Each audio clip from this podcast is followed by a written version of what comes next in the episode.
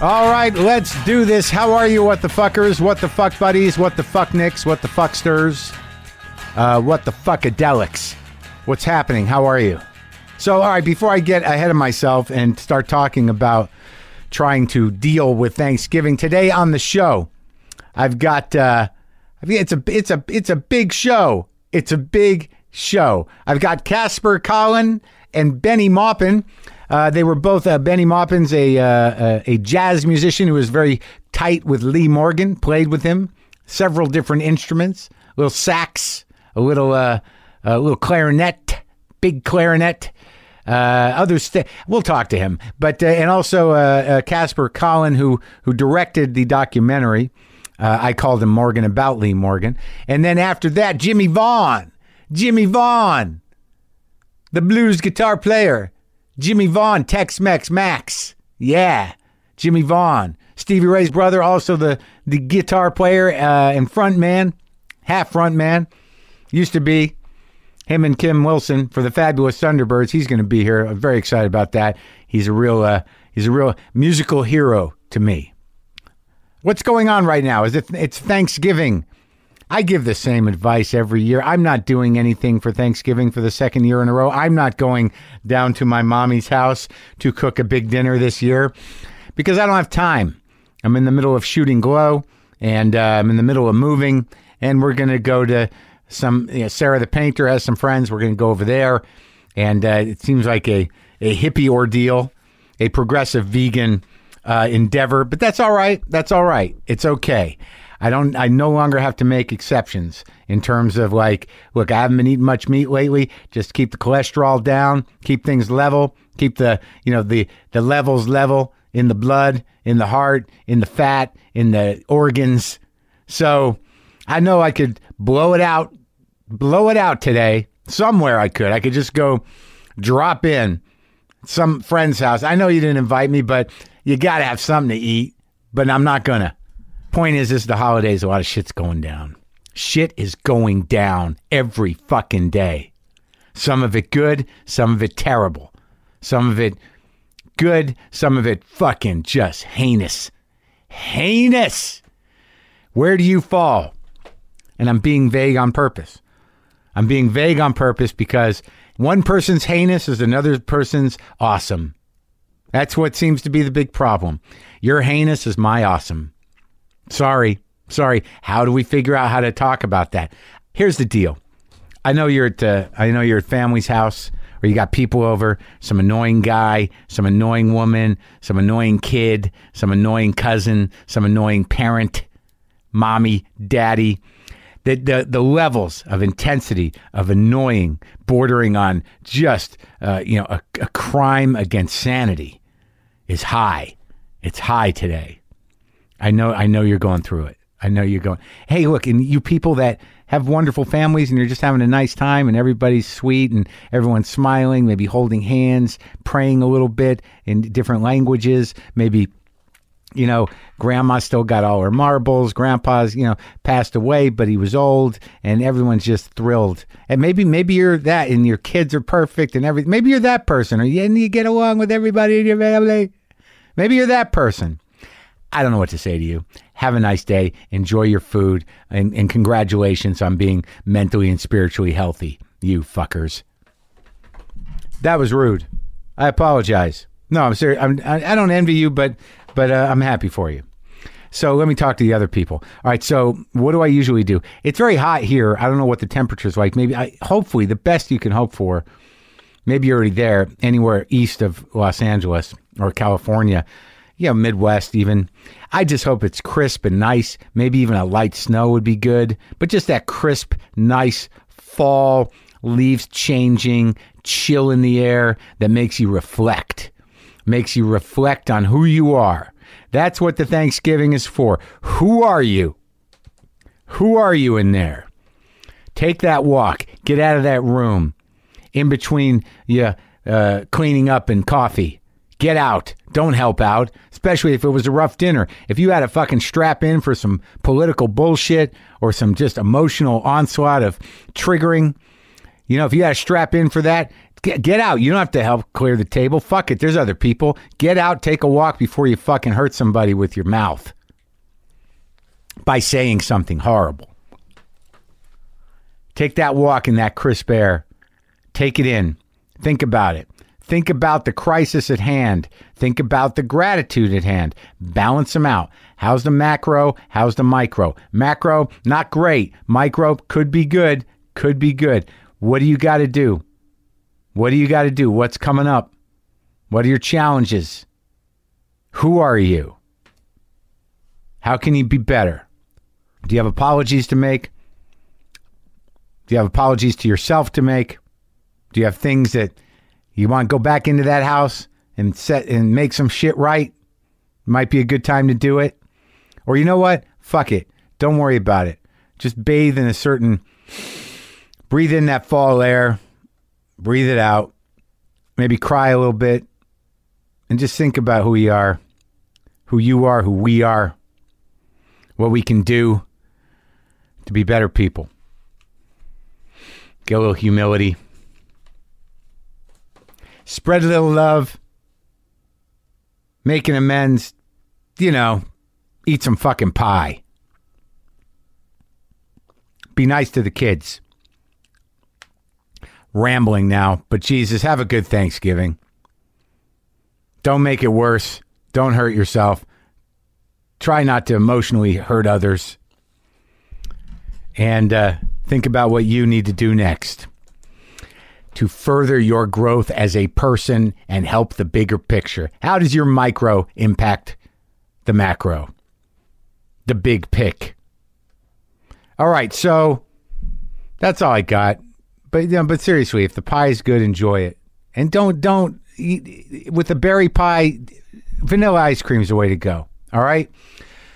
So, all right. So this is going to be interesting. Um, Casper Collin and Benny Maupin. Uh, Benny is a is a jazz musician. The documentary that they they are both involved with. Uh, Casper directed it. I called him Morgan. Is streaming now on Netflix. If you're a voting member of the Academy, I urge you to check it out. It was just nominated for an NAACP Image Award for Outstanding Documentary, and it blew my mind. And I was just getting into Lee Morgan. It all synced up, and now I get to talk to a guy who knew Lee Morgan, and I'm very excited about that. So. This is me talking to the director, Casper Collin, and to Lee's friend and musician, Benny Maupin. Now, I didn't know you did another documentary before uh, I called him Morgan about uh, Albert Eiler. It's true, very much so. I, d- I- but see, like the, the fucked up thing about me and jazz is, I I don't I didn't know who Albert Eiler was. I'm sure you did, Benny, right? Oh yeah, I knew him. Yeah. So there's this whole world of jazz that I yeah, I'm just starting to get into in the last few years, and it seems and, and never ending. It is for me too. After like 25 years now, uh, Yeah. And I mean, after making this first film about Albert Eiler, it took me seven years. Uh, it was a fantastic, make the film. To make the film, it was a fantastic journey. Uh, Why him? Why him? Because the music. Uh, Yeah. I loved the music so much. Uh, and at that time, I was playing saxophone myself, and Albert was something else. But it was also because of Albert's connection to Sweden. And I was living in Stockholm at that time, and he kind of mm, lived in, he was from Cleveland, Ohio. Yeah. But then he moved to Sweden in 1962 and stayed there for almost a year Yeah. and made his first album there. And you know, but at the same time, he was touring with Swedish dance orchestras in the far north, up to Lapland, Yeah. and uh, s- looked at the midnight sun and everything. Got like a spiritual awakening. Uh huh. Uh, and then he moved to New York and became this kind of underground hero. And uh, John Coltrane was very inspired by him and uh, finally asked him to, to play at his funeral in 1967. So Albert was there with his group and Ornette was there with his group. So that's kind of who he was. Very much an underground hero at this time. in And the because 60s. you're from Sweden, you were you felt connected to it. I think that was a, a very important part for me. Yeah. Yes, but I mean, I love music so much. So, uh, and Albert was someone I heard for the first time. I was maybe 18, 19 years old. I think I found the the record either in my father's collection or at the the library in Gothenburg, and it was music that, you know. If you ever heard Albert Eiler, it's kind of Well, now I got to go. That's what. I, Yeah, but- but this you- morning I know I got to go listen to it now. that's because when you hear it, it's like, oh well, I did not know what to do with it. So Yeah. it took a lot of years. Bef- then I was living in Gothenburg. When I moved to Stockholm, I realized this story with him there, and I connected to it. Yeah. And then that that film come about. How far back do you go with it? Like where where like, where was jazz when you started? Well, you know, I'm from Detroit, so I got to grow up listening to gospel music, blues, of course, the beginning of Motown. Yeah. Uh, all of these things, and so many great musicians came to Detroit. During my early years, I got to be uh, very close to John Coltrane. I met Sonny Rollins uh, in Detroit. There was Yusef Latif, who was a big influence on me, as well as a lot of the other musicians. You were from- younger than them? From Detroit, yeah, Yeah. much younger. Yeah. you know, like uh, Sonny Rollins, he's like ten years my senior. Right. He's 87 now. And, uh, you know, of course, Coltrane is gone uh, and Yusuf is, Latif is gone as well. But uh, I got to hear all of these different things. And little by little, that music that was coming from New York basically was b- sort of getting its way into radio Yeah. in Detroit, but they would always apologize before they would play some of it. You know, at that time I didn't have any of the records, and so the radio was like my saving grace. Uh, You know, the 12 noon, there was a guy who came on, and uh, he was the one who introduced the music. But he would always say, "Ladies and gentlemen, I'm going to present something to you now. It's a little bit different, so don't change the station." but this is a young man who's creating quite a stir in the New York music scene Wow. and he's he's doing something that's quite different. So Yeah. uh, just uh, just sit back and just listen to it, you Yeah. know. And then I started to hear Orness music, and it was like wow, because you know in my ears. I grew up uh, with the blues and the Sure. gospel, and and of course the bebop. Detroit was very much a bebop city, heavily influenced by Charlie Parker and all the great musicians from that era. Were you playing at this point? I was beginning to play. Yeah, I was beginning to play. I, th- I was like, uh, I was about fourteen or fifteen. What were you, what was your first instrument? My first instrument was actually the piano, mm-hmm. and then from there I went to the clarinet. But I really wanted to play the saxophone. So just before I got to go from middle school to like high school, I was able to get my first saxophone, and that's when I really, I was able to dig in thanks to my band director at the high school. And that was a tenor? No, No. it was alto. Oh yeah. But Ornette, he's the one who captured me. Right. Mm-hmm. It was it was a completely different approach. Uh, there was no piano, first of all. There was the absence of the piano Uh-huh. that opened up the aura of the music. I guess that's the only way I could describe it. Uh-huh.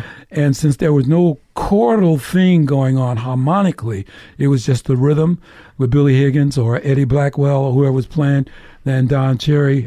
And, uh, you know, that was like, wow Yeah, yeah. you know, I was like in the Charlie Hayden, and they were playing some things, but it was so unified. That is what really enabled me to understand.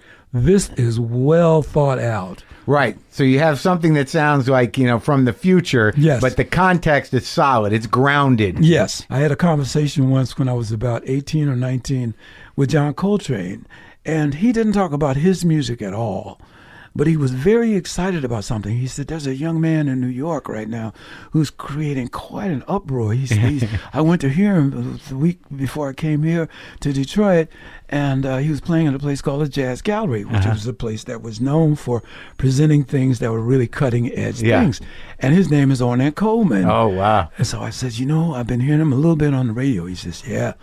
And it was Coltrane who planted the seed in my mind. He said, Right. you need to come to New York because there's some young musicians in New York. They're a little bit older than you, some of them a little bit younger. He says, but the music is moving forward.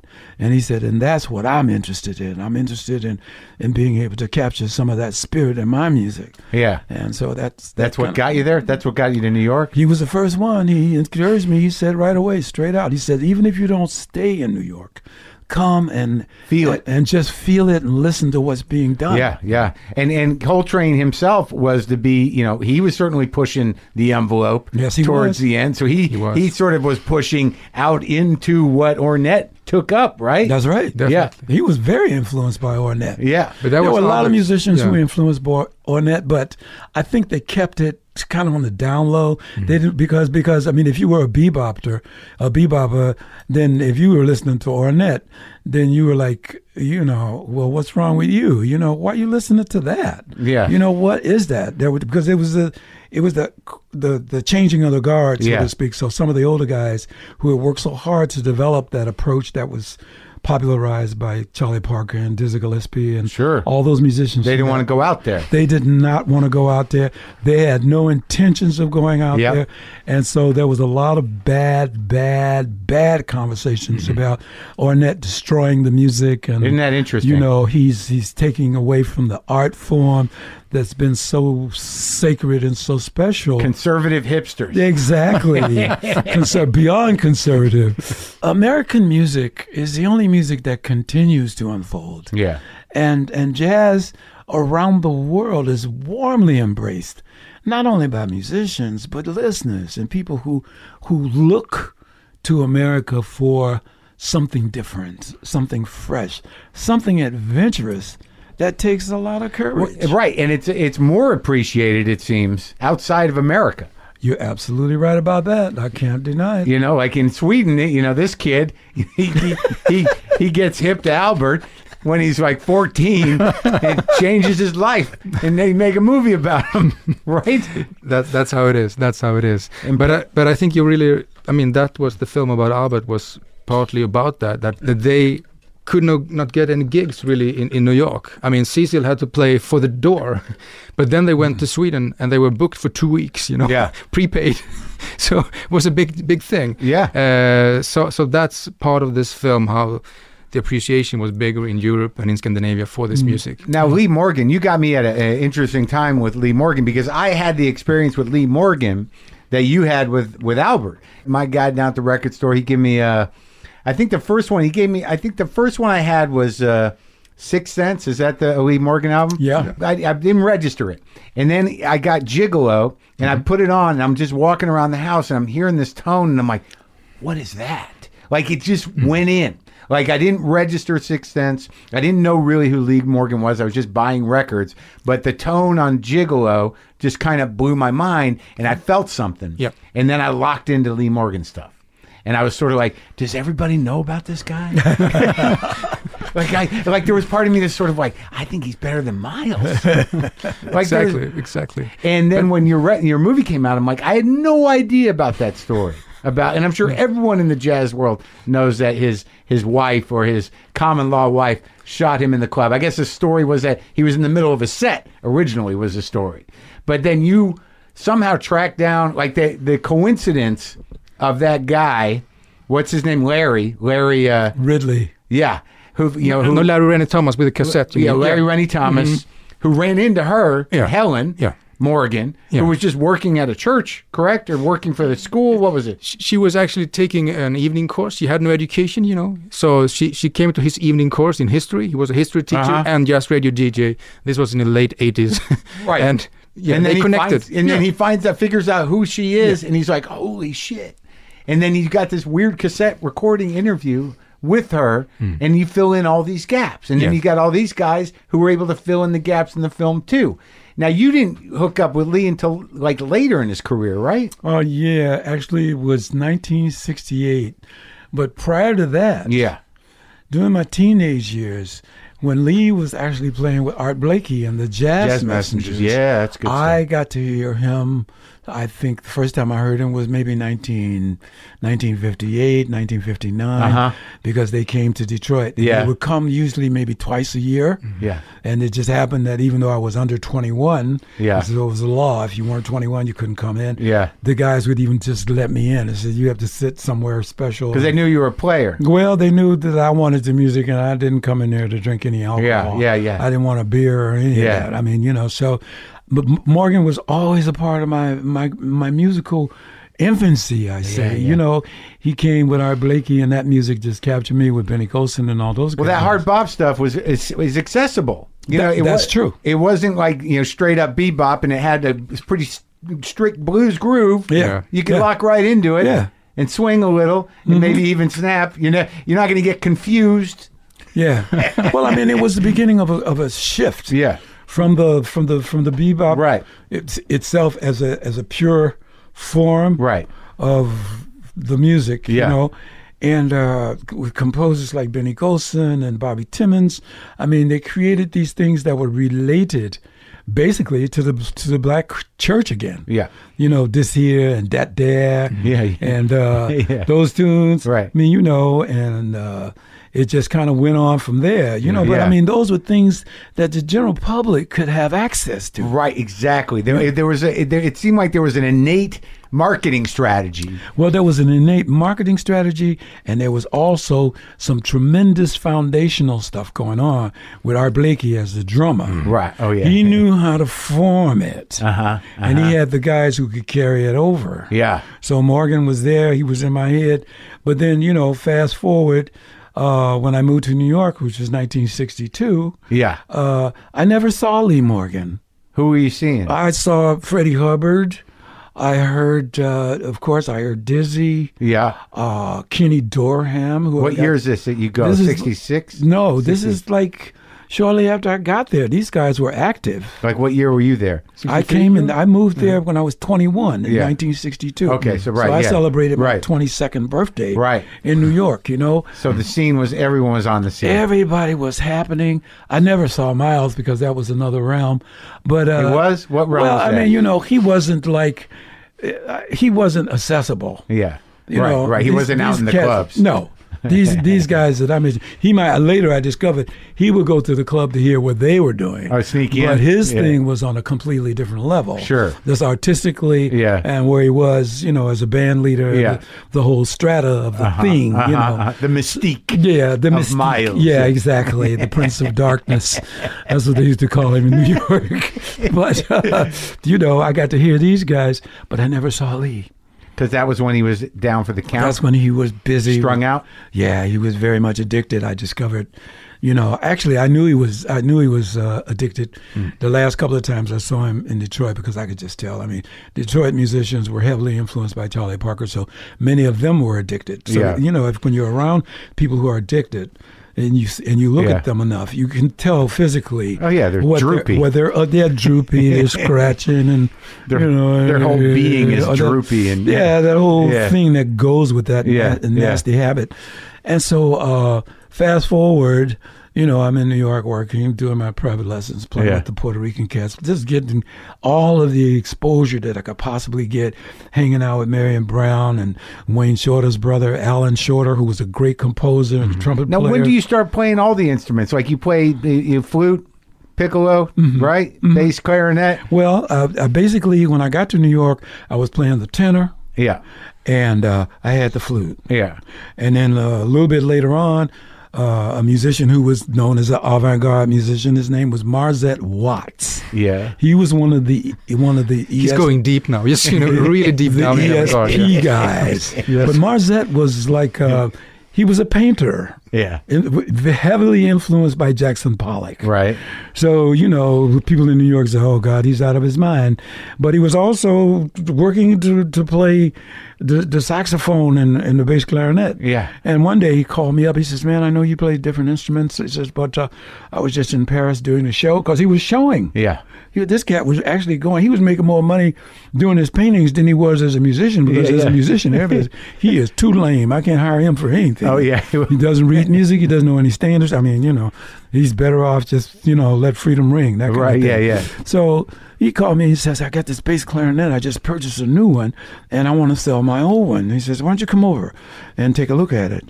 And uh, if you if you like it, then you know we'll just strike a deal." Yeah. So I said, "Okay." So I went over to his house, and uh, he showed me the bass clarinet. Yeah. And I looked at it. I picked it up and I kind of felt it. I never held one in my hands. He says, "Yeah, it's a, it's a decent instrument, you know." I said, "Well, how much do you want for it?" And he said, "Give me fifty dollars for it." So I said, "Okay, can I give you twenty now, and I'll come back, you Uh-huh, know, when I get some uh-huh, more bread?" He said, yeah. yeah. just take it. Just pay me when you when you get straight, you know." So now you got a whole new thing. I got a whole new voice all together, man, and I kept it in my apartment. I did Dolphin not stuff, yeah. bring it out in public at all. No, why? No, well, I was first Wasn't of all, hip? It was it was humbling Yeah.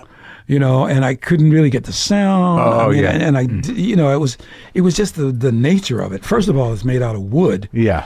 and uh, you know, I had to get uh, had to develop my my embouchure and my ear for listening to it. Of course, I had already heard Eric. Yeah. which Dolphy, was a yeah. motivating factor. Eric Dolphy, that you know, I said, wow, if I could play even one iota as well as That was he his did." instrument. Yeah, Well, that was one of them.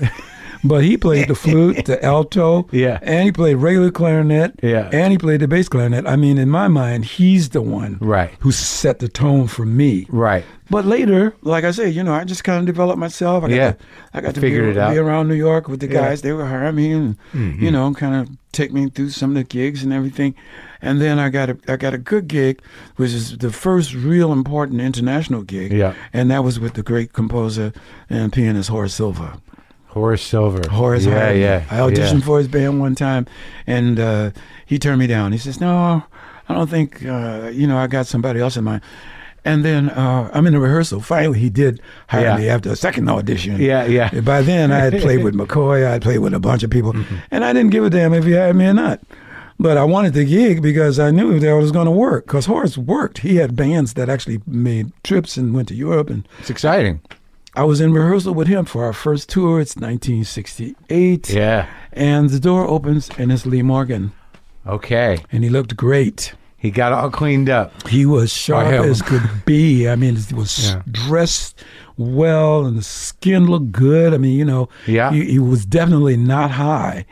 And, uh, you know, he came right over to me. He says, Horace, I'm sorry to interrupt your, your rehearsal, man, but I got to see for a second if I can talk to your saxophone player. And he came over to me and he said, Hey, man, I'm getting ready to do another recording with Blue Note. Will you do it with me? I said, Yeah. He said, Okay, I have somebody from Blue Note call you. He said, That's it. And he was gone. Yeah. That took every bit of about three or four minutes. and, uh, you know, we, the first recording I did with him was called Karamba. Oh yeah. Yeah. Yeah. Yeah. Yeah, that was my first one. And what was he like? He was really during the time that we came together. Yeah. Because he was clean. Yeah. There was no there was no private side. You know what I mean? Right. He wasn't always No secrets? No, he wasn't trying to go off somewhere so he could come back all lit up. You know what Right, I mean? yeah. And so we focused on the music. That was Right. that was our thing. And as a result of other recordings we did, we did uh, Tender Moments with McCoy Tyner, and we did one with uh, Lonnie uh, Smith. who's- You and Lee. uh, yeah, well, it wasn't just us. It was Right. Julian Priester Yeah. and a bunch of other musicians, and we did these things. You know, we just we just got tight. We loved the way we played together. The sound was Mm. great. Yeah. Karamba was the was the turning point. And then uh, finally, after my stay with Horace Silver, which was about two years, Yeah. uh, I came back to New York and I called Lee. I said, "Hey, Lee, uh, I'm home, man, and I'm, I'm done. Horace just fired everybody. Yeah. because that's what he would do. He'd keep you a couple of years. Yeah. and then he'd say, "Okay, now you go out and do do your thing." Yeah. you know. And so he said, "Well, that's that's really cool." He says, uh, uh, "George Coleman, great saxophonist." Uh-huh. He says, "George has been playing with me, but George is starting to get more of his own work, and he wants to have his own band, and I need a tenor player." He said, "Will you come and work with me?" I said, "Hell yeah!" You're back. I'm back.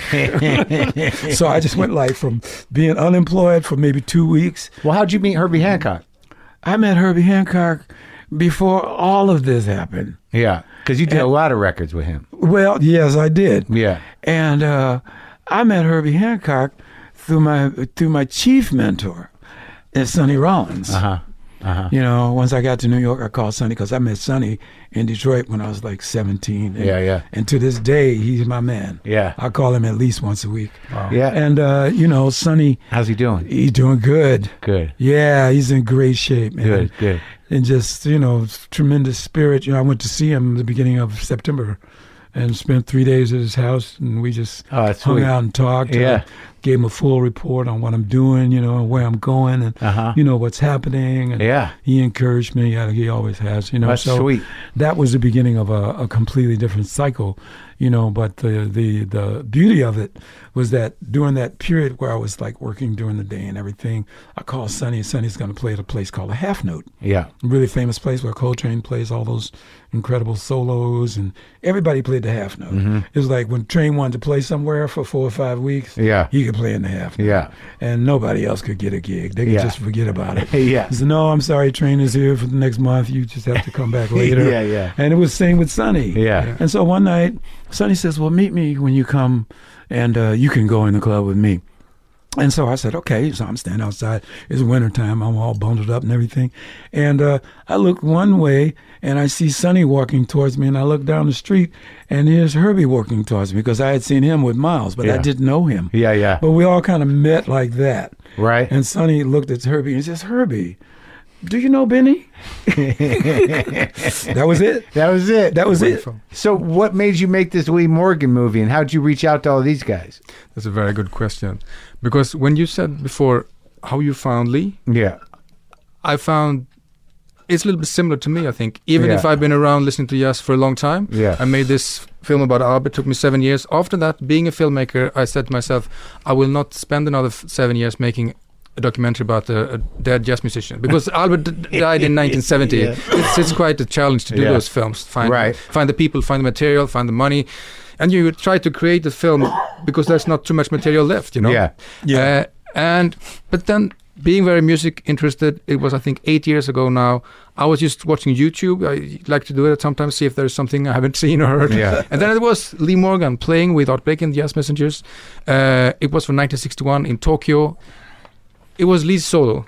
Uh, Lee's solo there in that live recording. Yeah. I never heard anyone play trumpet like that before. So it is like that when I find something, I, I kind of listen to it on repeat for a week or so. It just Sure. goes on and on. So, I, and I was still reluctant to do another jazz film, but it grew on me. And uh, this Lee Morgan is kind of a special guy, I realized. And uh, I found another great music like Search for the New Land and uh, the music that you did together, Live at the Lighthouse. Was was new to me. I, I I'd listened a lot to jazz, but I missed Lee somewhere in there. yeah, Uh, but then I w- said to myself, maybe there's a film there. We're going to see you do this initial research. How many people is still around? right. Is there an archival footage? Uh, can we do something? And then I realized quite a few people were still around, like Benny, like some Yeah. other people. And I remember in the beginning, I I just called around and I had a few meetings with them. Started to, to, to listen to them because at this time I only know about the very basics about Lee, like the Wikipedia no- knowledge, which sure. was like he was this, you know, uh, young guy uh, that that was recorded with everyone at 18 years old, you know, and just a teenager. Yeah. And and he was with Art, Art Blakey, he was with Dizzy. He was record. I mean, he was signed with Blue Note when he was 18. What did you do when you were 18? I mean. Not much. Not much. I mean, that's quite remarkable. And you know, he did all those records for, for Blue Note. I know that, and then I know that he was shot by a woman at the club uh, in the early '70s when he was in the young 30s. I didn't know anything about this woman, uh, and I, it didn't seem many people know anything about her either. I realized when I read then, and also when I saw those YouTube clips, because you can see the comments under. Yeah, Uh, and a lot of the diehard Lee Morgan fans say, he's so great. Why is he gone? Oh, that that bl- that bitch that, that shot him, she should Yeah. burn in hell forever. It was a lot of those right. Mm. very There's- you know, there- a- angry, anger, a lot of anger. Of course, I mean, anger there's- on internet comments. Pretty- Yeah. very common. Yeah, it is. But I mean, Solid. I, ca- I can see those guys. I Yeah. mean, she, this woman, took their Right. idol, idol away. right. Uh, but I mean, talking with those guys that I found that were still alive, quite a few of them started to talk about the last four years in Lee's life. Right. uh, that he spent with a woman named Helen. Uh, and they talked about her, like you did, in a very lovely and passionate way. So you knew her, Benny. Oh, yeah, most definitely. We spent a lot of time together. It seemed like everybody sort of knew her in the scene. Oh, Yeah. I s I I, would. I spent hours at their home, up in the Bronx. Yeah. Uh, she was always at the gigs. She was always handling the receipts and making sure that the money was right at the Yeah. end of the night. So he didn't have to be preoccupied with any of that. He was just playing his music and, Yeah. you know, coming back yeah. from being, you know, addicted. She Yeah. helped him, you know, of course, you know, uh, just fight through the Hmm. Yeah. the, the Sweating and the horrible and- yeah. yeah you know got him on a methadone and everything so i got to i got to see him at that time Yeah. you know when he was really fighting to to to re-emerge Yeah. to reinvent himself And and and you recorded with him like on the live at the lighthouse. That's like that's right we I mean- came here at hermosa beach that's a big album, man. Yeah, well, we came Great. and you know, uh, when I started playing with him, he wasn't writing a lot. So I came to a rehearsal one day and he uh, He said, "Hey man, you got any tunes?"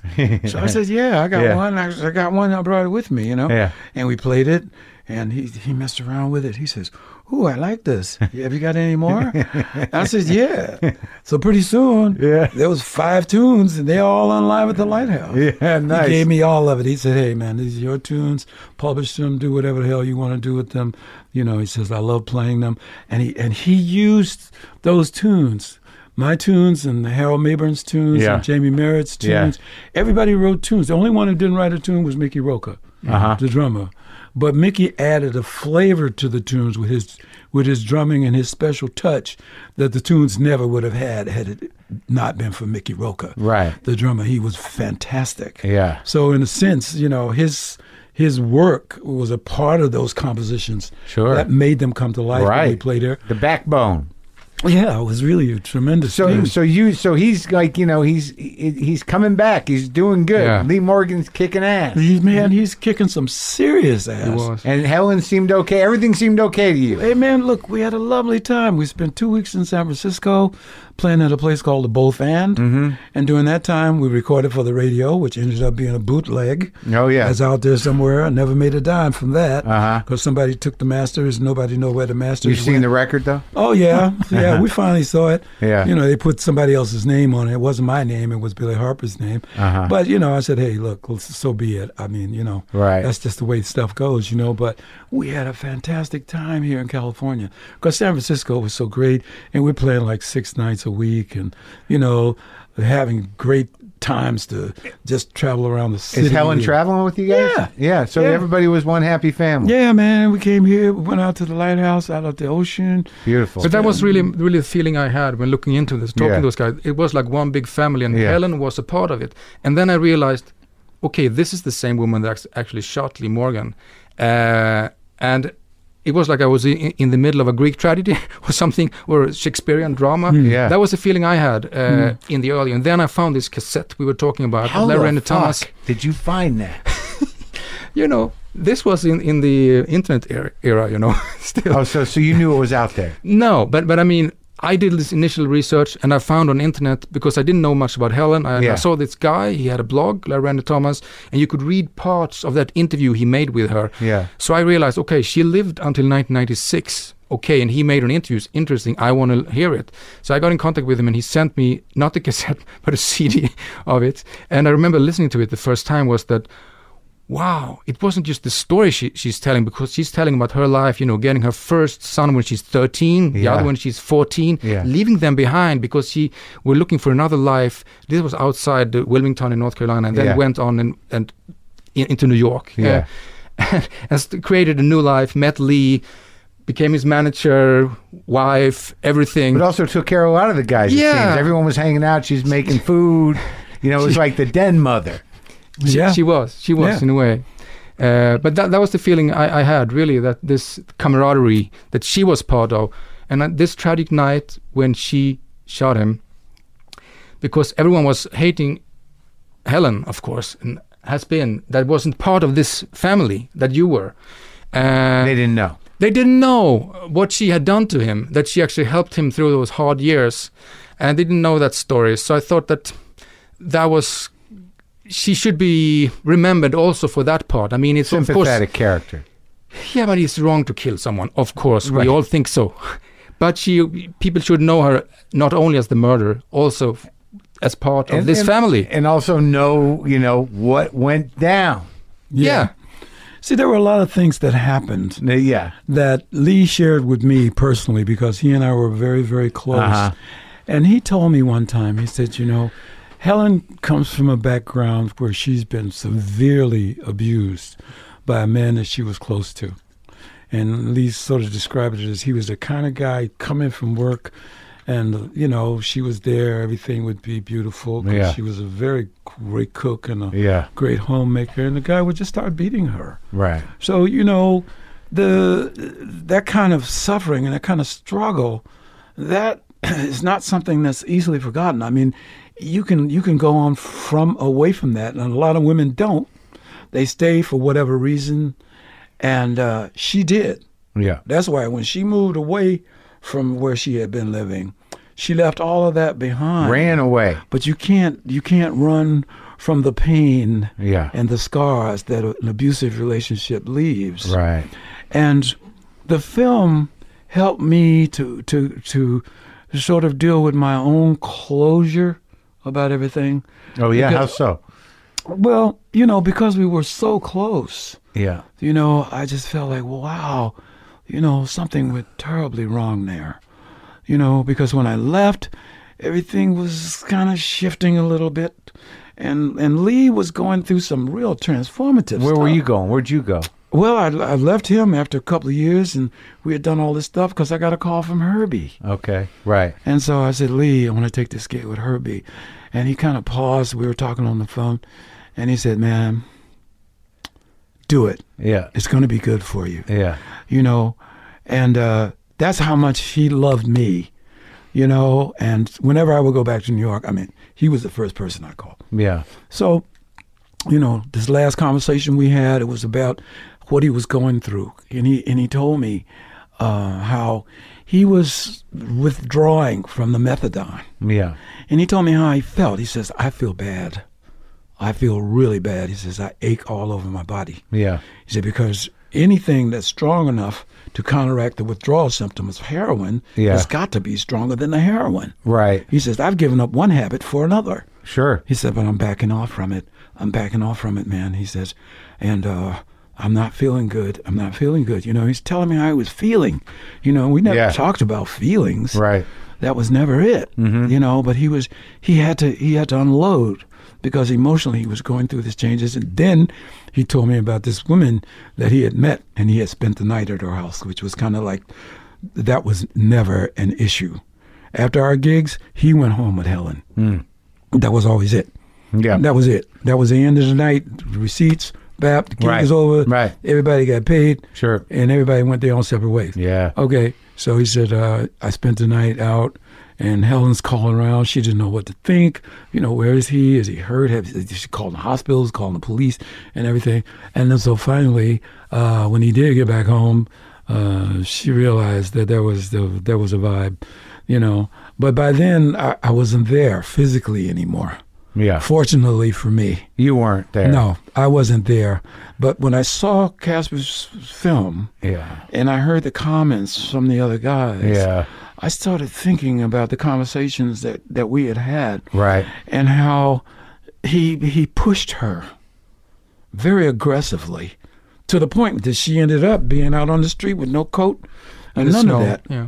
and I and I, then I started thinking, you know, I said that kind of violence triggered something that was deeply buried in her life. Oh yeah. She had no she was temporarily insane as far as I'm concerned. Sure. And he he was her whole life. He was, he was and and and the way she responded, it was just like for whatever reason she bought the gun. I mean, that was the karmic thing. You know, he bought the gun for her. Yeah. I saw the gun. Yeah. I held the gun in my hand. Yeah. One time I went to dinner and Lisa said, Hey man, come here, I want to show you something. Takes me in their bedroom, which is lovely. I mean, the whole apartment was fantastic. And then he opens up a drawer and he pulls out this pearl handle revolver. It's beautiful. He Yeah. says, Yeah. He says, I, I got this. I said, Man, what are you going to do with this? Right. And he says, Well, you know, somebody might s- try to stiff me for my bread, man. I might have to run up on somebody. I said, Oh, man, you're not going to use that, man. And he said, You want to get one? I said, No, I don't want anything to do with that. I handed it back to him. He folded it up in the cloth and he put it back in the drawer. Uh-huh. But that weapon had been in my hand. Oh yeah. You know, and I said, it's a, it's a great weapon. My father used to have weapons, so Yeah. I knew about weapons already. But, uh, you know, that, that whole exchange. So when I saw the film, I, I started thinking and I started thinking, and I said, you know, from her abusive past, something snapped. Yeah. Well, she thought that you know he was with another woman. But not only that, it was the aggressiveness of him pushing her out into the street. That from the club. from the club. That That's that it. violent act. Yeah. And with with his snow, there was a snowstorm going Yeah, on. Yeah. And they. cou- Oh, that was just with his crazy. hands. Yeah. I said, okay, that was the trigger. Right, but she had the gun. She had she the went down there with the gun She went down there with the gun. to make a statement of some kind. I don't know if that was what her intentions Right. were, and we'll never know. That's right. But she did have the weapon, and uh, I think she thi- wanted to confront him. Well, of course she wanted to confront him, you know, Right. because he wasn't coming forth and telling her very much. Yeah. And everything was all kind of up in the air and everything, you know. But I felt that at the moment she killed him, she killed herself. Yeah. She killed herself. That's what happened there, you know. And I said, you know, this is really clear to me from seeing the film. I was, I've seen the film now three times. Yeah. And I said, Ah, I got it now. I see Yeah. what happened. Temporarily, she was insane. Yeah. She never would have done that. Yeah. But, do you know, when you carry something and someone's violent towards you, I, And he, and she was hurt. And she, she, was felt deeply hurt. betrayed, you know, like you All knew, of that. because you know all the guys knew. Right? You know, well, I mean, you know, they were in the band, so Yeah, I that's don't know right. how public it was Right. with them. But he shared with me Right. that he met somebody and he said, you know, Helen is older than I am, sure. and I- I've got a vibe with this woman. Yeah. and uh, you know, I I didn't mean to hurt her. He says, but you know, at the end of the night, the vibe was such. I just wanted to go and be with her. Yeah. He couldn't get out though. She wasn't going to let him go. Well, you know, he didn't. He didn't come home, and then when he did, I don't know what their exchange was, Sure. but I'm quite sure it wasn't lovely. You know, because it was it was painful. So did you see Helen after all this went down? You know, after I left, I never saw her again until I saw the film, no kidding. and that wasn't her. That was just her voice. What happened to her? What kind of time did she do? How did she end up out? Yeah, this is like a film in itself almost. We could make another film. you could continue and continue. We had to make a lot of decisions when we made it. I mean, because, yeah, it looks like pretty short time. She was in there five years. uh Uh-huh. and then it was, uh, do you say parole? What do you say in Yeah. English? Yeah. Mm-hmm. Uh, and she, w- she was out in New York for a while, and then she moved back with the help of her son down to North Carolina and started on again and again built another life for her. But from a filmmaking perspective, I mean, the big challenge in this film was, you know, with Lee, we had the fantastic music, all the Blue Note photographs, almost 2,000 black and white fantastic photographs to choose from. He is one of the most well documented musicians ever from this era, playing Uh-huh. jazz fr- from Blue Note there. Uh, He liked to dress up that he guy. did like to dress up, and then we had all the footage the um, when he was playing. Yeah. But, but with Helen, she did not like to be photographed. We had maybe nine or ten still photographs of her, Right. but then we had her voice. So how how are we going to solve this? I mean, uh, balance those two lives up in the Yeah. film. That was the biggest challenge. So I think f- that was what I was trying to say before. When I first heard her voice, it wasn't just only the story she was telling that is magnificent. It's the sound of her voice too. So I think when we were making this film and editing it, we were feeling kind of almost like musicality in her voice. I really loved listening to that voice Yeah. and working with that cassette recording like like a like a music piece in a Yeah. way. So I think the nicest comment I ever had on this film was when it was shown. It was premiere in Venice, and then I went to Telluride Film Festival, and there the opera director Peter Sellers were. He was there. And The, he opera, really the loved guy from the opera? yeah, Yeah. and he really loved the film, and he hugged me and said, "Hey, man, what have you done? This is fantastic!" And and, and I will never forget it because of- you you you done the duet, the duet between Hel- Helen and Lee, you know, between his trumpet and her voice, and I said, Oh, wow. that that." That was deep to me because that was really what we felt when we edited this film, and Yeah. we was trying to treat her. I mean, that's her story with, with what she's saying, but Yeah. it's also like music. Oh, yeah. So So you made a little jazz yourself. there you go. Hey, Good job. With very few elements. Yeah.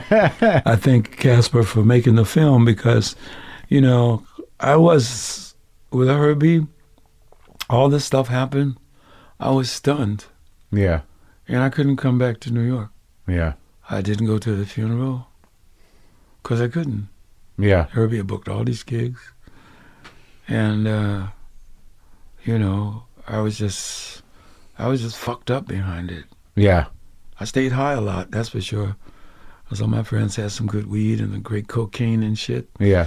And I, I got, I was getting higher than a motherfucker, as they say. Yeah.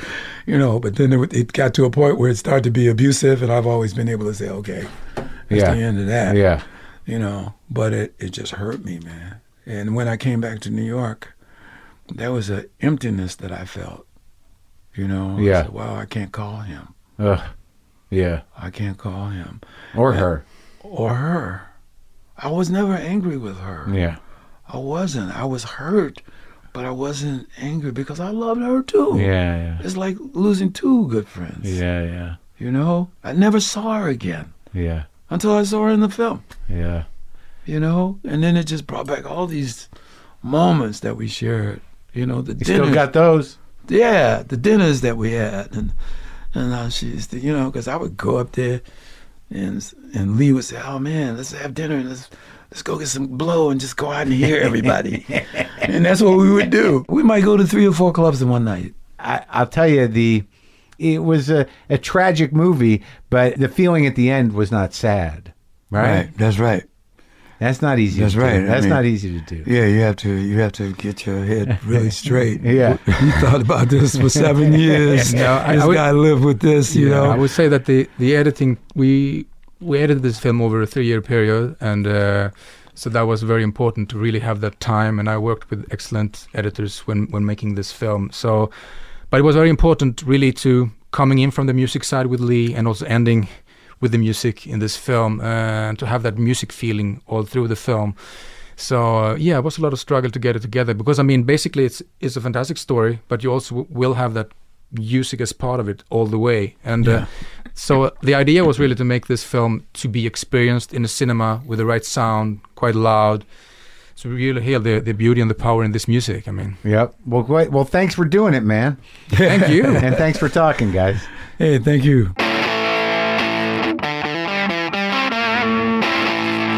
Okay, as I mentioned, I called him. Morgan is in contention for a Best Documentary Feature nomination. So if you're a member of the Academy and you haven't seen it, please check it out. Speaking about documentaries, I'd also like you to check out another doc that's in contention. It's called Sidemen Long Road to Glory about the lives of some legendary bluesmen. I did the narration for it, and I hope you're considering voting for it as well. Okay?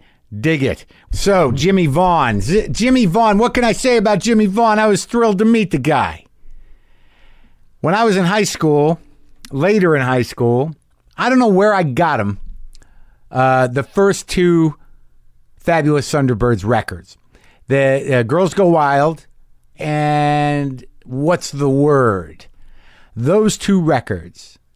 I didn't know who they were. I'm not sure where I got the records. I tend to think that I got them from a box of records from the record store next door, the RB record store next door to where I worked in uh, high school, and they didn't want them anymore. But it was just like the greatest, most fun, you know, just kind of swing groove Texas blues music that I'd ever reckoned with, and I just I just loved it, and I loved the cover. It was just this goofy ass cover. Keith Ferguson, Jimmy Vaughn, Kim Wilson, Mike Buck. And then I saw a sign somewhere in Albuquerque that the Fabulous Thunderbirds are going to be playing the Golden Inn out on Highway 14 in Albuquerque. I'll tell Jimmy about this. So, like at that time, I was very into buying uh, vintage uh, clothing. I had a couple of, uh, I had a sharkskin jacket that I was sort of obsessed with, and then there was a couple of shiny suits. I had a gold suit and a silver suit that were shiny. It wasn't quite sharkskin, but it was shiny. I don't know what the material was, but shiny. And I got my skinny ties, and you know, I combed my hair up. I did a little of that. You know, I've been, I've been, I've been out there in the desert fashion wise for 40 years. 40 years lost in the desert. I finally figured it out about five years ago. But I can't remember who I went up there with to see the Fabulous Thunderbirds at this old biker bar, the Golden Inn, which later burned down. But I had a great time, man. Got drunk in the car, maybe smoked a little weed, went in there with my shiny suit and just danced until I sweat my ass off for like an hour and a half, man. And they just rocked the place. And it was just life changing, or at least month changing, maybe half a year changing. But uh, since then, I've always I've always loved Jimmy Vaughn. I love the way he plays guitar. He had a big influence on how I handle a guitar and I ma- imagine most of you never heard of him, but Jimmy will he'll be playing in New York next week, December first and second at Jazz at Lincoln Center. The most recent album of the Jimmy Vaughn Trio with Mike Flanagan is called Live at Sea Boys. I saw that band with Jimmy Vivino in Austin the last time I was there, and that's when I first met Jimmy, and I was uh, a little fucking starstruck. Jimmy Vaughn's the guy that makes me starstruck. So this is me and Jimmy Vaughn talking.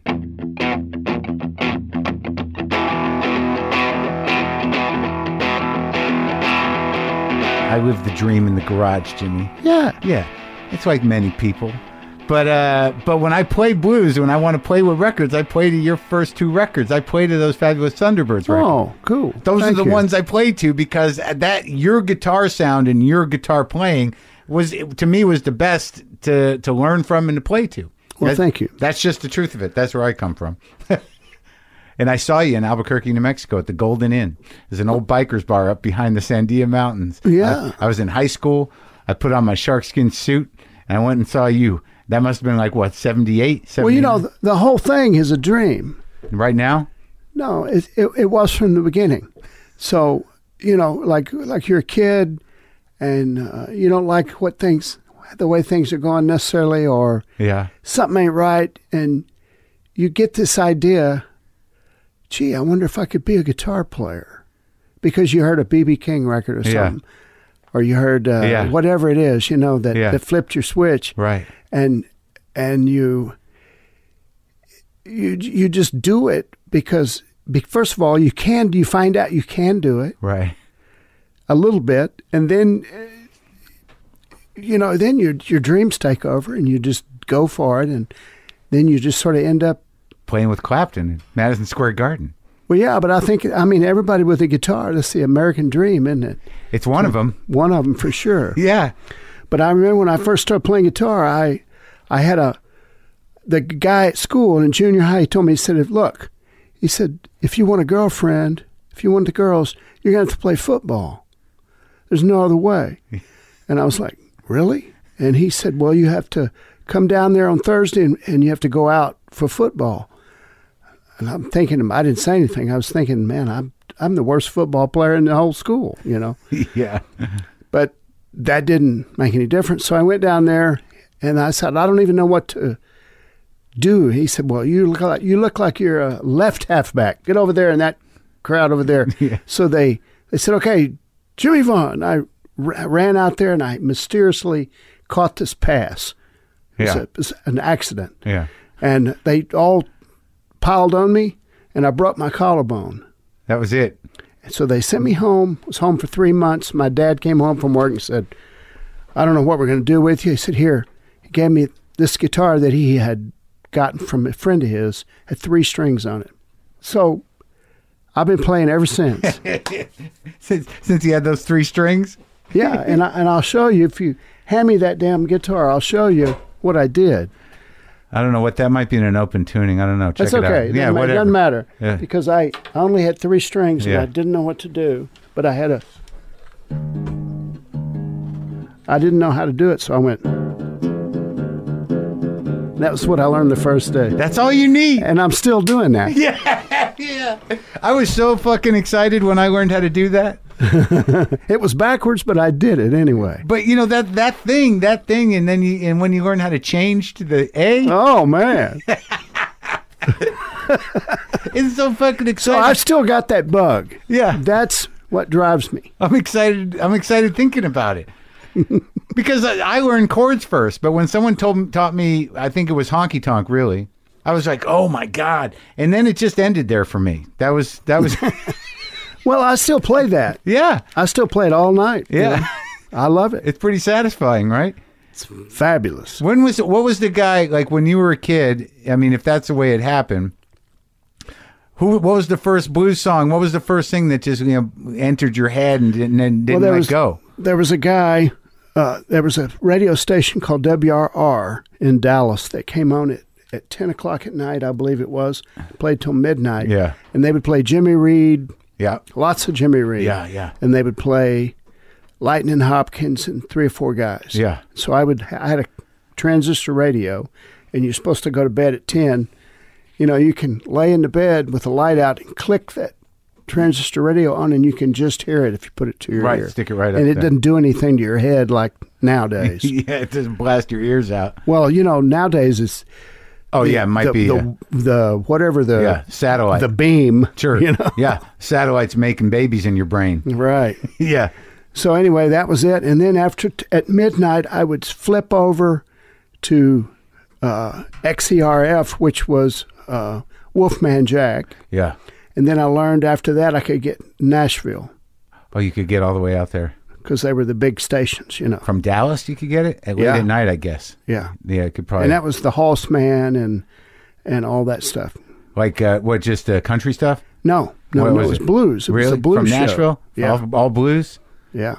So you were like what, like a kid? How old? 12, 13. And what's your brother doing? He was eight, Yeah. So, so not, he, not he wasn't listening he yet. wasn't he wasn't there yet. But when I got a record player and started playing albums, he I would you know try to play some song. I'd get a record and try to play it, put it down, and say, "Don't touch my guitar." Yeah. we had the same room, you know. Right, right. Then he would pick it up, and as soon as I left, and and play the same thing. So he he basically started a little bit after I did, you know. Yeah. And did you take lessons? No, You never did. no. I I tried to take lessons one time. My dad said, "Son, if you want to get good on that, you're gonna have to learn your majors and your minors." Yeah. So I went down to on Jefferson in Oak Cliff uh, to Boyd's Guitar School. Yeah. and uh, I went down there the first lesson. He gave me a couple of things, you know, p- notes and stuff. He said, "I'm not going to tell you what this song is. I want you to learn the notes." Yeah. So I'll see you next week. So Yeah. I came back after a couple of weeks. I, I finally figured out that it was the melody was Mary Had a Little Lamb. Dun, dun, dun, dun, dun, dun, dun. So I Yeah. played that, and he goes, You're not reading that. And I said, Well, look, what do you want me to do? You want me to read or play? I can't do both. And So I, he fired me after a couple of. As a Less- student, few you, lessons, you let you yeah. go. I'm not going to teach you, kid. it's over. and what? When did you start? Like, uh, what you? What? What was your? What business was your dad in? My dad was an asbestos worker, what they called a pipe coverer. Oh yeah, Yeah. that's not not It's healthy. not real healthy. No. you know, they would insulate. He was called an insulator. Oh, okay. They would insulate pipes Just- on, on buildings, big buildings, Oh, and and that was it. Before it was safe. Did yeah. He, And so he, did he get sick from yeah, that? he, did. He died from the black lung Oh yeah. and asbestosis. yeah. Oh boy.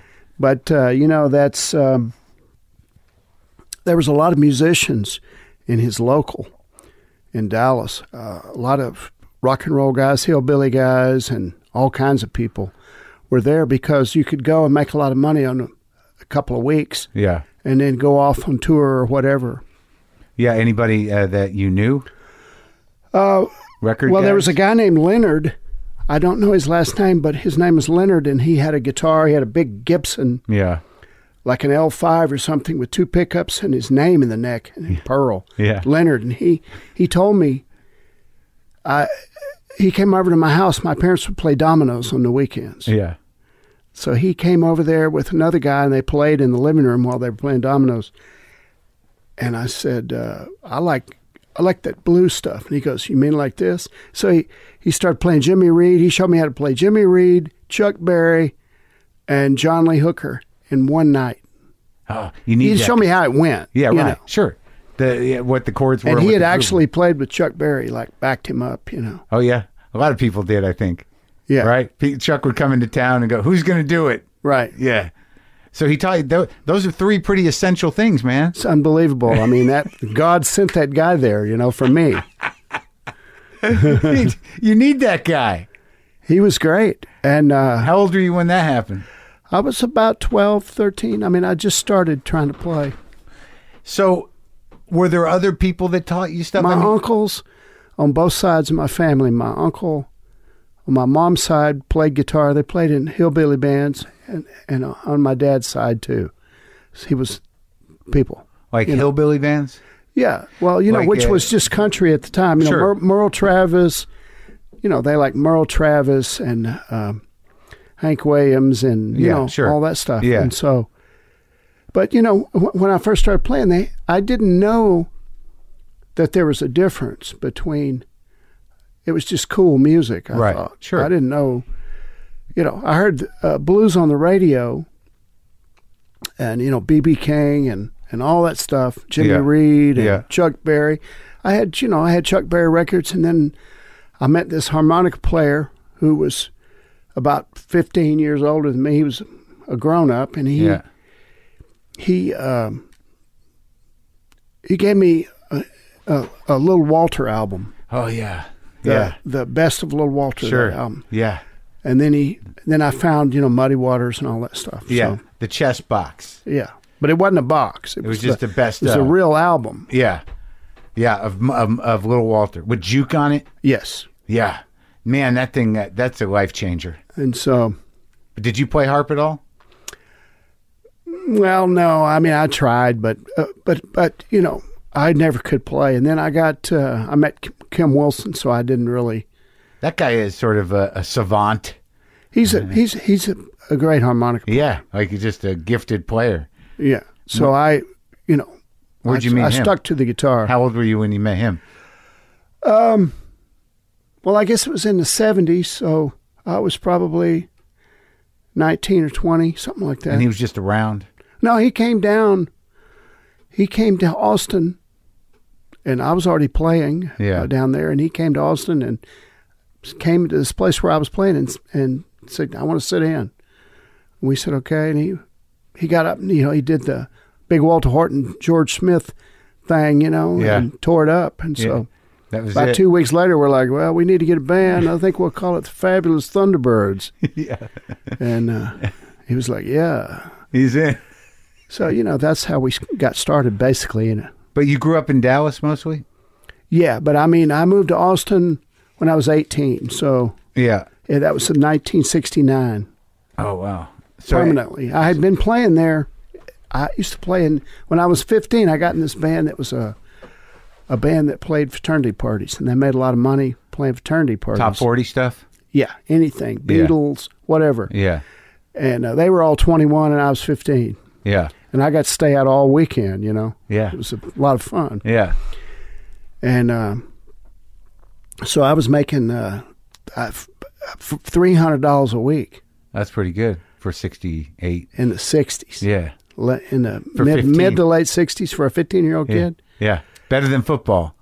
whole lot better and there was girls there I know. Yeah. you get more girls with a guitar than football. well I don't know about that but Oh, I it's do. a lot easier I do. Unless you're like a, unless you're the, the quarterback. but see the thing was I didn't know how to play football I was Right. terrible I was the worst football player I in the know. world I know. The guitar worked out better. So you're playing. You're doing three hundred dollar a week. You're 15 years old. Did you do, did you just like quit school or did you stay in? I just ran off yeah. That was it. Yeah. Yeah. To Austin. Well, I, I went to Dallas first. I went downtown and I had gigs down there. I, we had we played at a place called the Cellar Yeah. for a while, and then With uh, the fraternity band. no, that was a different band. I was in a band called the Chessmen, Yeah. who I was telling you the guys were 21, Yeah. you know, Yeah. and uh, we got a gig. We opened for uh, Hendrix You did. when and this was when Hendrix came out his first like his first tour of the states. Yeah. So we played at SMU uh, in Dallas, other Southern Methodist University auditorium in Dallas. And w- was was was he popular at that point? yeah. He was big. This is a Well, big he deal. was, you know, he was, it was a, a big buzz. I mean, he filled up the Yeah. 2,000 seats. I don't know how many. Yeah.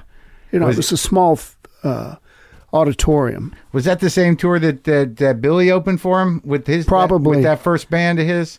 Moving sidewalk. Moving Sidewalks, I'm sure. I'm sure it was. Right. So what what was your experience with Jimmy? Did he nice guy? He was real nice, but I just remember, you know, when they came out, and I just remember his his the licks he did when he came out to see if his guitar was working when he first put it on. Yeah. he just went. Boom. Yeah. it was like, but it was like five times that fast. yeah. You know, I can't even do it that fast. Right. but you thought he was fabulous. I got some work to do. Well, I already knew that, but but uh, Yeah. he was Jimi Hendrix and I wasn't. You know what I mean? yeah. But most of those licks were blues licks. Yeah, I mean he- he was he was he was fantastic. Yeah. He was.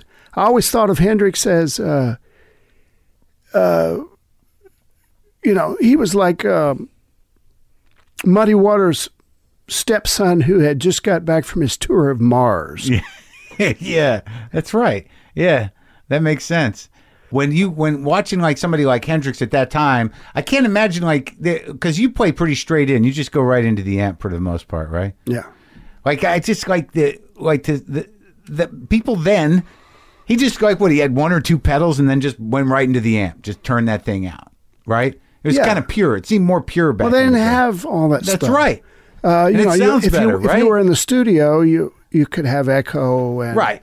and uh, things. But basically, he had the he had the univibe and he and he had a fuzz face, I think, something like that. And so he could the amps already all the way up, Yeah. and then the f- fuzz face will give you a little more. Uh, I guess he was using it for the sustain and all that. Yeah. It was just everything all the way up. Yeah. Right. So he could do the space travel. Absolutely. yeah. But I mean, you know, he was he did. we- You know, the first time I found the first Hendrix record, there used to be a TV show in Dallas when Yeah. I was a kid. I come off from school. It was called Something Else, and it had cheerleaders dancing, and they would play records. It was one of those kind of deals, after school record party dance show. Mm-hmm. Yeah. And I went over there and would go through the, the bin in the back, the trash bin, and they have other records they didn't like in there. And I found Purple Haze, the 45. Yeah. Foxy, I think, uh, I forget what's on the other side, maybe Foxy, whatever it was. Yeah. And I brought it home and played it because I'd read it, I had seen his name in a little blurb somewhere. Yeah. And so that was the way I That was it. found Hendrix in, yeah, the, in the garbage. in the garbage. They, they had been put out. Yeah. They decided that wasn't the kind of music they were going to play for their people. And you were and you were a teenager still. Yeah. Amazing. Yeah. It was so exciting, you know. Well, what is it about Texas, man? Because like you know, I listened to you guys on those first two fabulous Thunderbirds records. You know, that's a that those are real Texan records, Yeah. and those are those that sound is very specific. And at that time, when I first heard, it, I'm like, what the fuck is? No one was playing blues like that. You, you know, it was a. It was it, and it almost I think it almost happened at the same time as punk rock somewhere uh, in Yeah, that yeah. area. They called us uh, uh, what what they call us uh, blue punk or something like that. They were trying to think of what to do with us. Uh-huh. trying to market you. Yeah. And it all comes from a certain number of people that are specifically Texas. Well, y- y- you know, it, it came from everywhere, it really. But but but in Texas, like uh, T-Bone Walker's from Texas. Yeah. he was the first guy to play the electric guitar on the blues. He's the guy. He's the guy. so he came. He comes from Texas. Yeah. He goes, but everybody had to go to L.A. to get a record. Uh, not everybody, but there was guys in Houston and Sure. guys in Dallas. But Back in the day, are we talking? How far back? Before you? 30s, Right. Okay. 35. Yeah. I think T Bone made his first electric guitar record. All the all the licks are on those records. Every lick. That's before World War II. It's crazy. So If They were all. think how heavy that is. it's, they were And all- then right next to him was Gatemouth Brown, who was, there's pictures of them playing together. So uh, T Bone goes to LA, gets gigs, records. yeah. Gatemouth goes and takes, when T Bone goes on tour, Gatemouth gets his gig Yeah. at the whatever the place was, you know. Out here. Or Yes, in- yeah, right here. Yeah. Yeah. Yeah. And that's where it spreads. The Texas sound. And then, but some of them, you know, go, uh, it's going on in Houston. And then the Mississippi guys go to Chicago. And Right. You know how it is. You, you, you find T-Bone Walker, you find Chuck Berry, somebody, and then you read the back of the album and it says, I like, you know, T-Bone Walker and T-Bone says, I like Charlie Christian. So you go get Charlie Christian. Charlie Christian leads you over here. You hear Jimmy Reed, da, da, da. You go over here, you go over there. You just, it's on a reverse search. Yeah. Sure. Oh. yeah. It's a rabbit hole. Just so I connect the dots. And so, you know, I'm still finding guys that I didn't know about. Really? Yeah. It, it's it's it's impossible. It's it'll never end. Well, eh, So exciting. they're, they're on record though. You Yeah. find them on. Yeah. Yeah. And then there's now there's young guys coming up that are that are gonna it's gonna be fine, let me tell you. The Blues are going to be fine. yeah. Yeah. Have you seen Gary Clark? Yeah.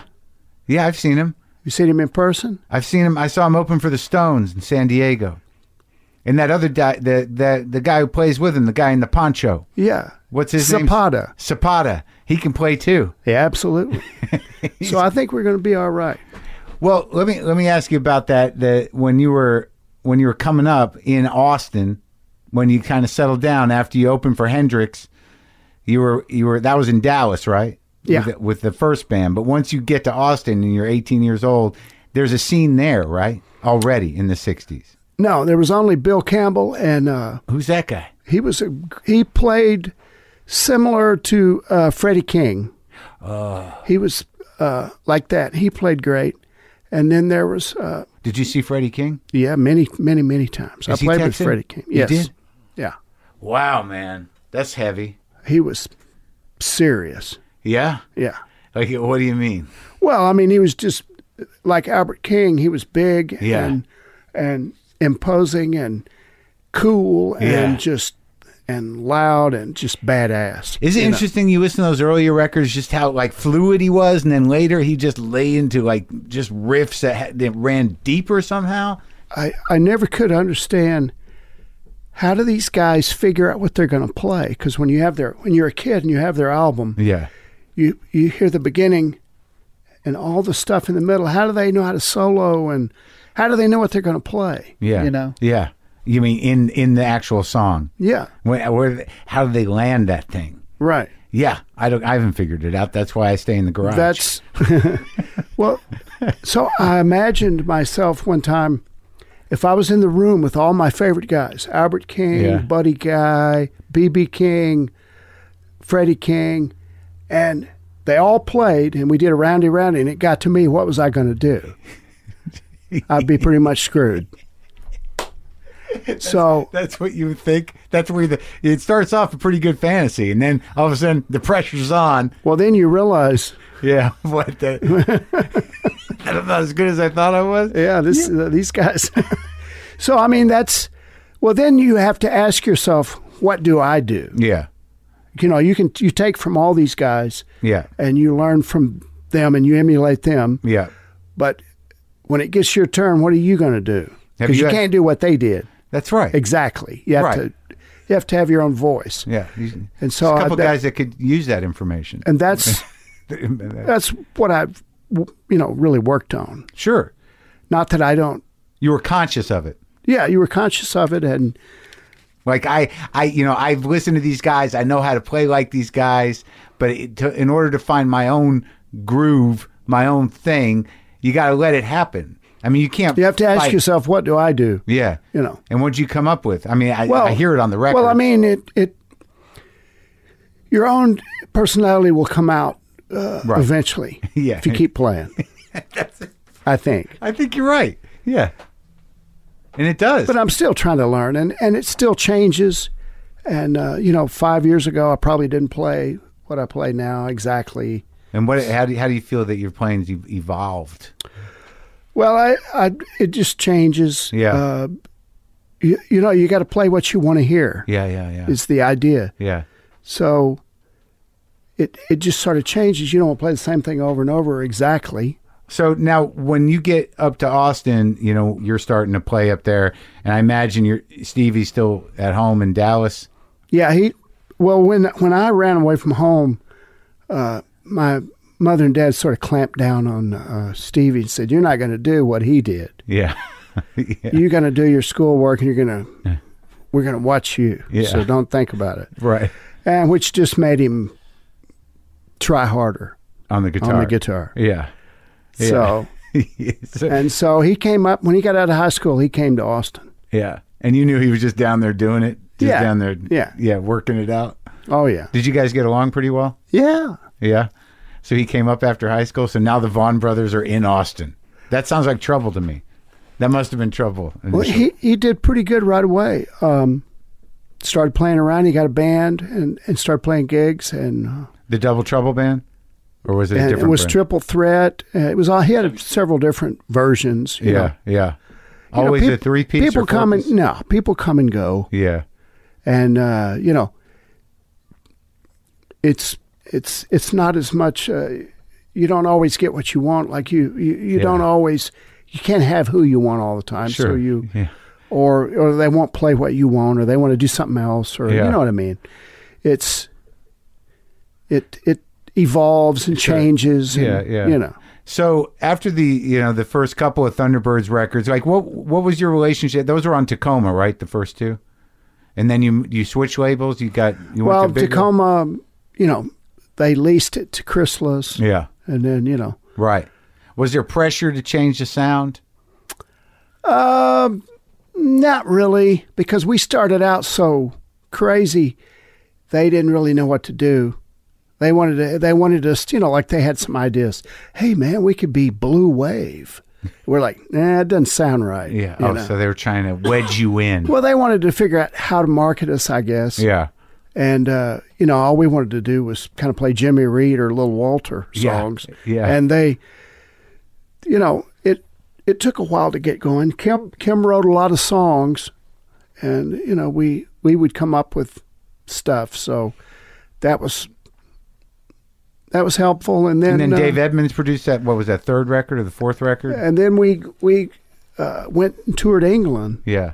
Uh, Rockpile hired us to open their tour of England. Yeah. and uh, that's when we met Dave and uh, uh, Ru- uh, Nick Lowe. Nick Lowe produced us first, Yeah.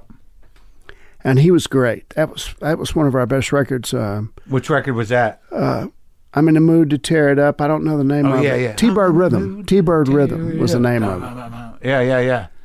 Yeah, so, So- you like working with him. Oh yeah, he was he was great. He's a we good had, guy. I talked to that guy. We had a great time Yeah. with him. Didn't And they then- cover they did uh you ain't nothing but fine, fine, fine too. Yeah. That's your song, isn't it? Well, no, I was rocking Sydney. Rockin' Sydney, right.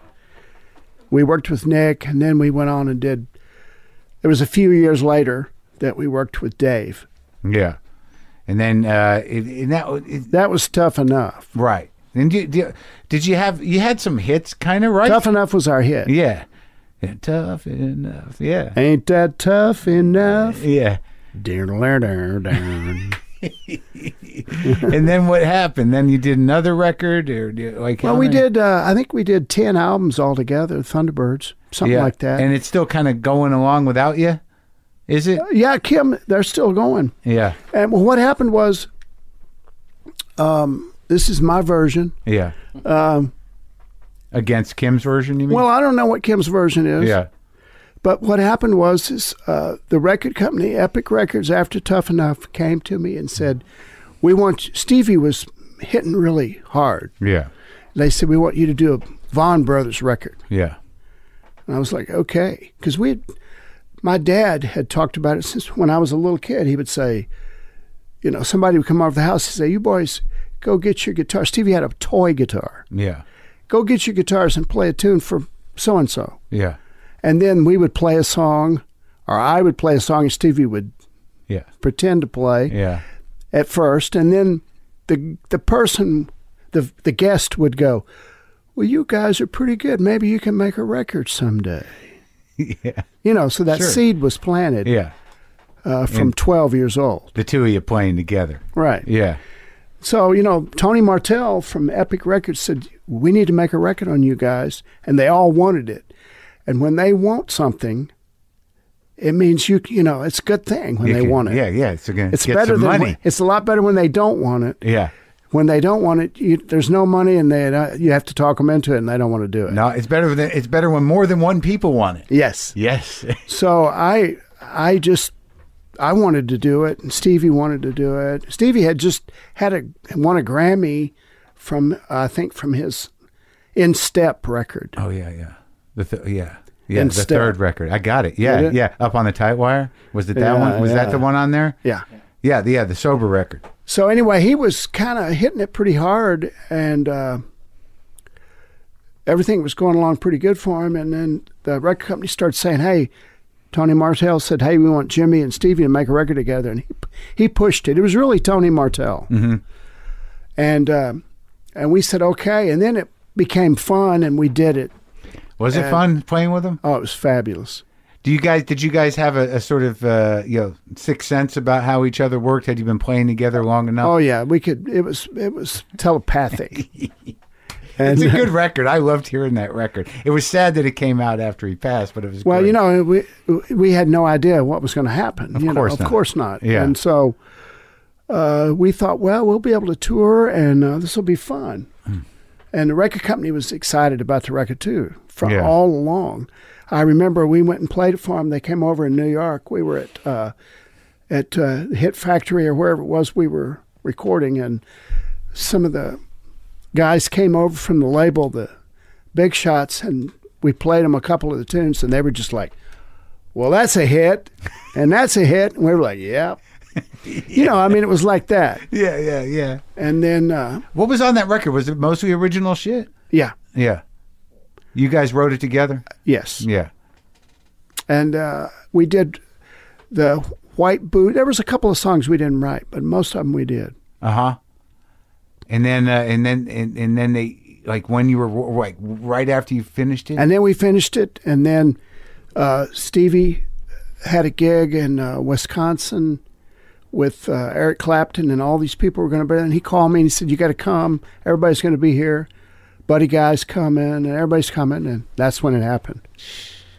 So, and that was a month, and the record was already scheduled, and uh, we. Uh, you know, the first single was going to be "Good Texan," yeah. and and we got together with the record company. Said we can't put out good text, and it's too, s- it's silly.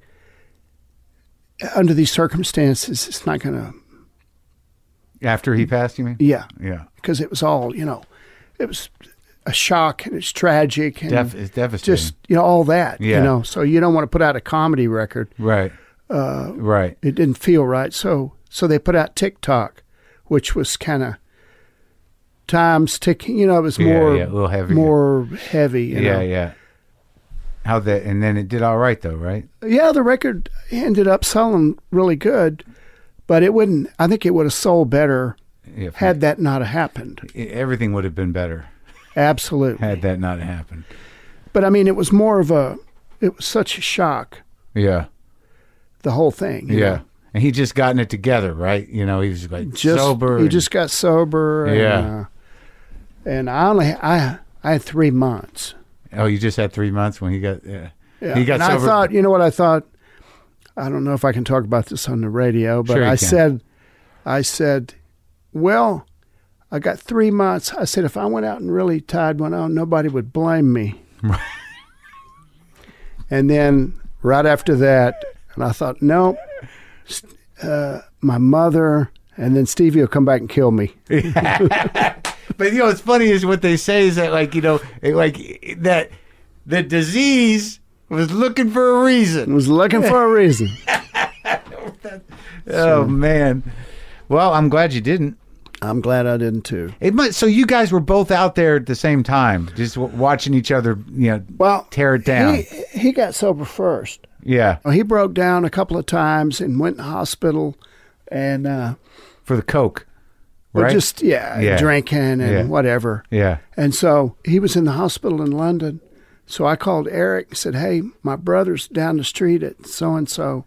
He went over and visited him. Eric, yeah, Clapton did, yeah, Yeah. yeah, and that's he planted the seed. that's what did it. Yeah, And then uh, then Stevie got so I went to treatment, got sober, and then um, you know, he had a, two or three years more than me. uh huh. and I we would be on tour, and he would be all sober, and they would be in their room, and they would have cokes and Yeah, iced tea, and I'd be standing across the hall with my screwdriver that was about this tall, yeah, yeah. and I'd be like, "Would you like one? Come on over." Oh, you're like the devil over there. I was, Yeah, still having a good but time. I was at that point where I couldn't imagine life with it or without it. You Yeah. know what I mean? waking up shaking and shit. Yeah, yeah. It's that's that's that's. And everybody, when I quit, when Yeah. I quit drinking, everybody was like. Man, we are so glad. Nobody said, "Come on, man, start drinking again." Right. yeah, you were you were not the life of the party. No, No. So what's your set list like when you do a when you're opening for Clapton? What do you what do you run through? um, You change it up? yeah, Yeah. We well, we pretty much just we we get out there and play blues, and Yeah. we do we do a couple of um, things off of you know each record, Yeah, yeah. but not with any. It's not like we have a radio hit now that everybody wants to hear exactly. sure. So, uh, you know, we just go out there and have a good time, really. Yeah, yeah. You playing some of the original stuff or mostly covers? What are you doing? Mostly covers, but but yes, some original. Yeah, are you putting out a record? I got a, a organ trio record coming out with Mike Flanagan. Yeah. on the B3 and George Reigns on the drums. Did you self release it? No, it's on proper Okay. from from England. Oh, cool. They're going to do vinyl? Yes, Great. Then I'll, I'll take it. I'll take one of those and, vinyls. and it's on. Uh, you know, it's on all those digital things too. you man. you want to try and play a song? Sure. All right. Well, I mean, you, you're going to get to jam on this too. It's just got some lyrics. All right. Um, go for it. Let's do uh, roll, roll, roll. How about that? Yeah, yeah, yeah. Okay. You go ahead. B flat, E flat or B flat? B flat. Okay.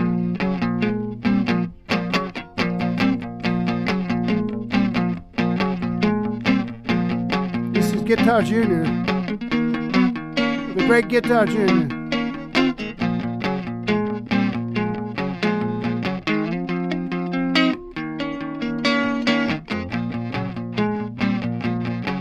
We're gonna cheer up the living, gonna wake up the dead. Midnight girl, we're gonna paint this town red. We're gonna roll. We're gonna roll. roll, roll all night long. We're gonna pull back the road, we're gonna kick up the floor. Midnight girl, we're gonna boogie some more. We're gonna roll, we're gonna roll, roll, roll all night long. Play, man.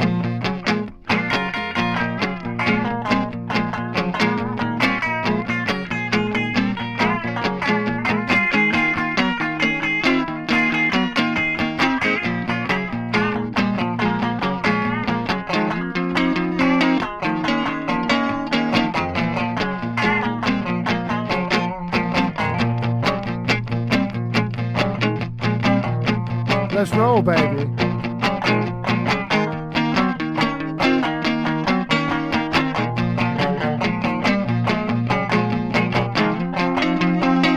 Here uh,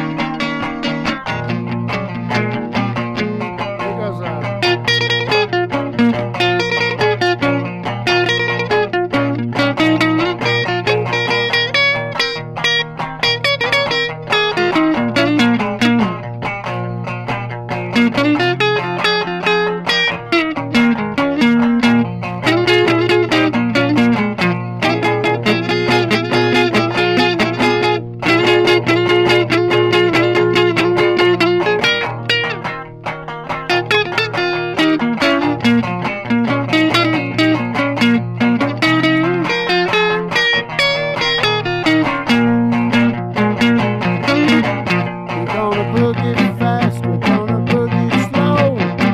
Midnight girl, we're gonna boogie some more. We're gonna roll. We're gonna roll. Roll, baby. Roll all night long, let's roll.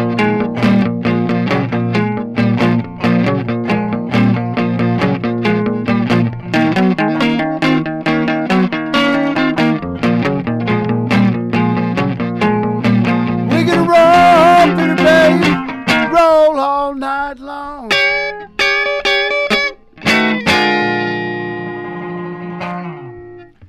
Yeah, and that was a tune by uh, Guitar Junior from Louisiana, who who we all know now as Lonnie Brooks. Oh, yeah. Well, thanks for hanging out, man. I That was really had a fucking good great. time. Thank you. I loved it. Thanks, man.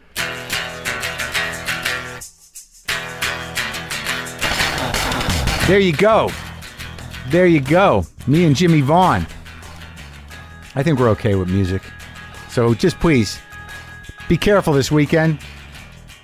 Try to be kind to yourself, kind to other people. Reflect on what uh, what you what you can do better and how you can uh, be there for others. All right. And if you, you you can fight a little, you can fight a little. Happy Thanksgiving. Boomer lives.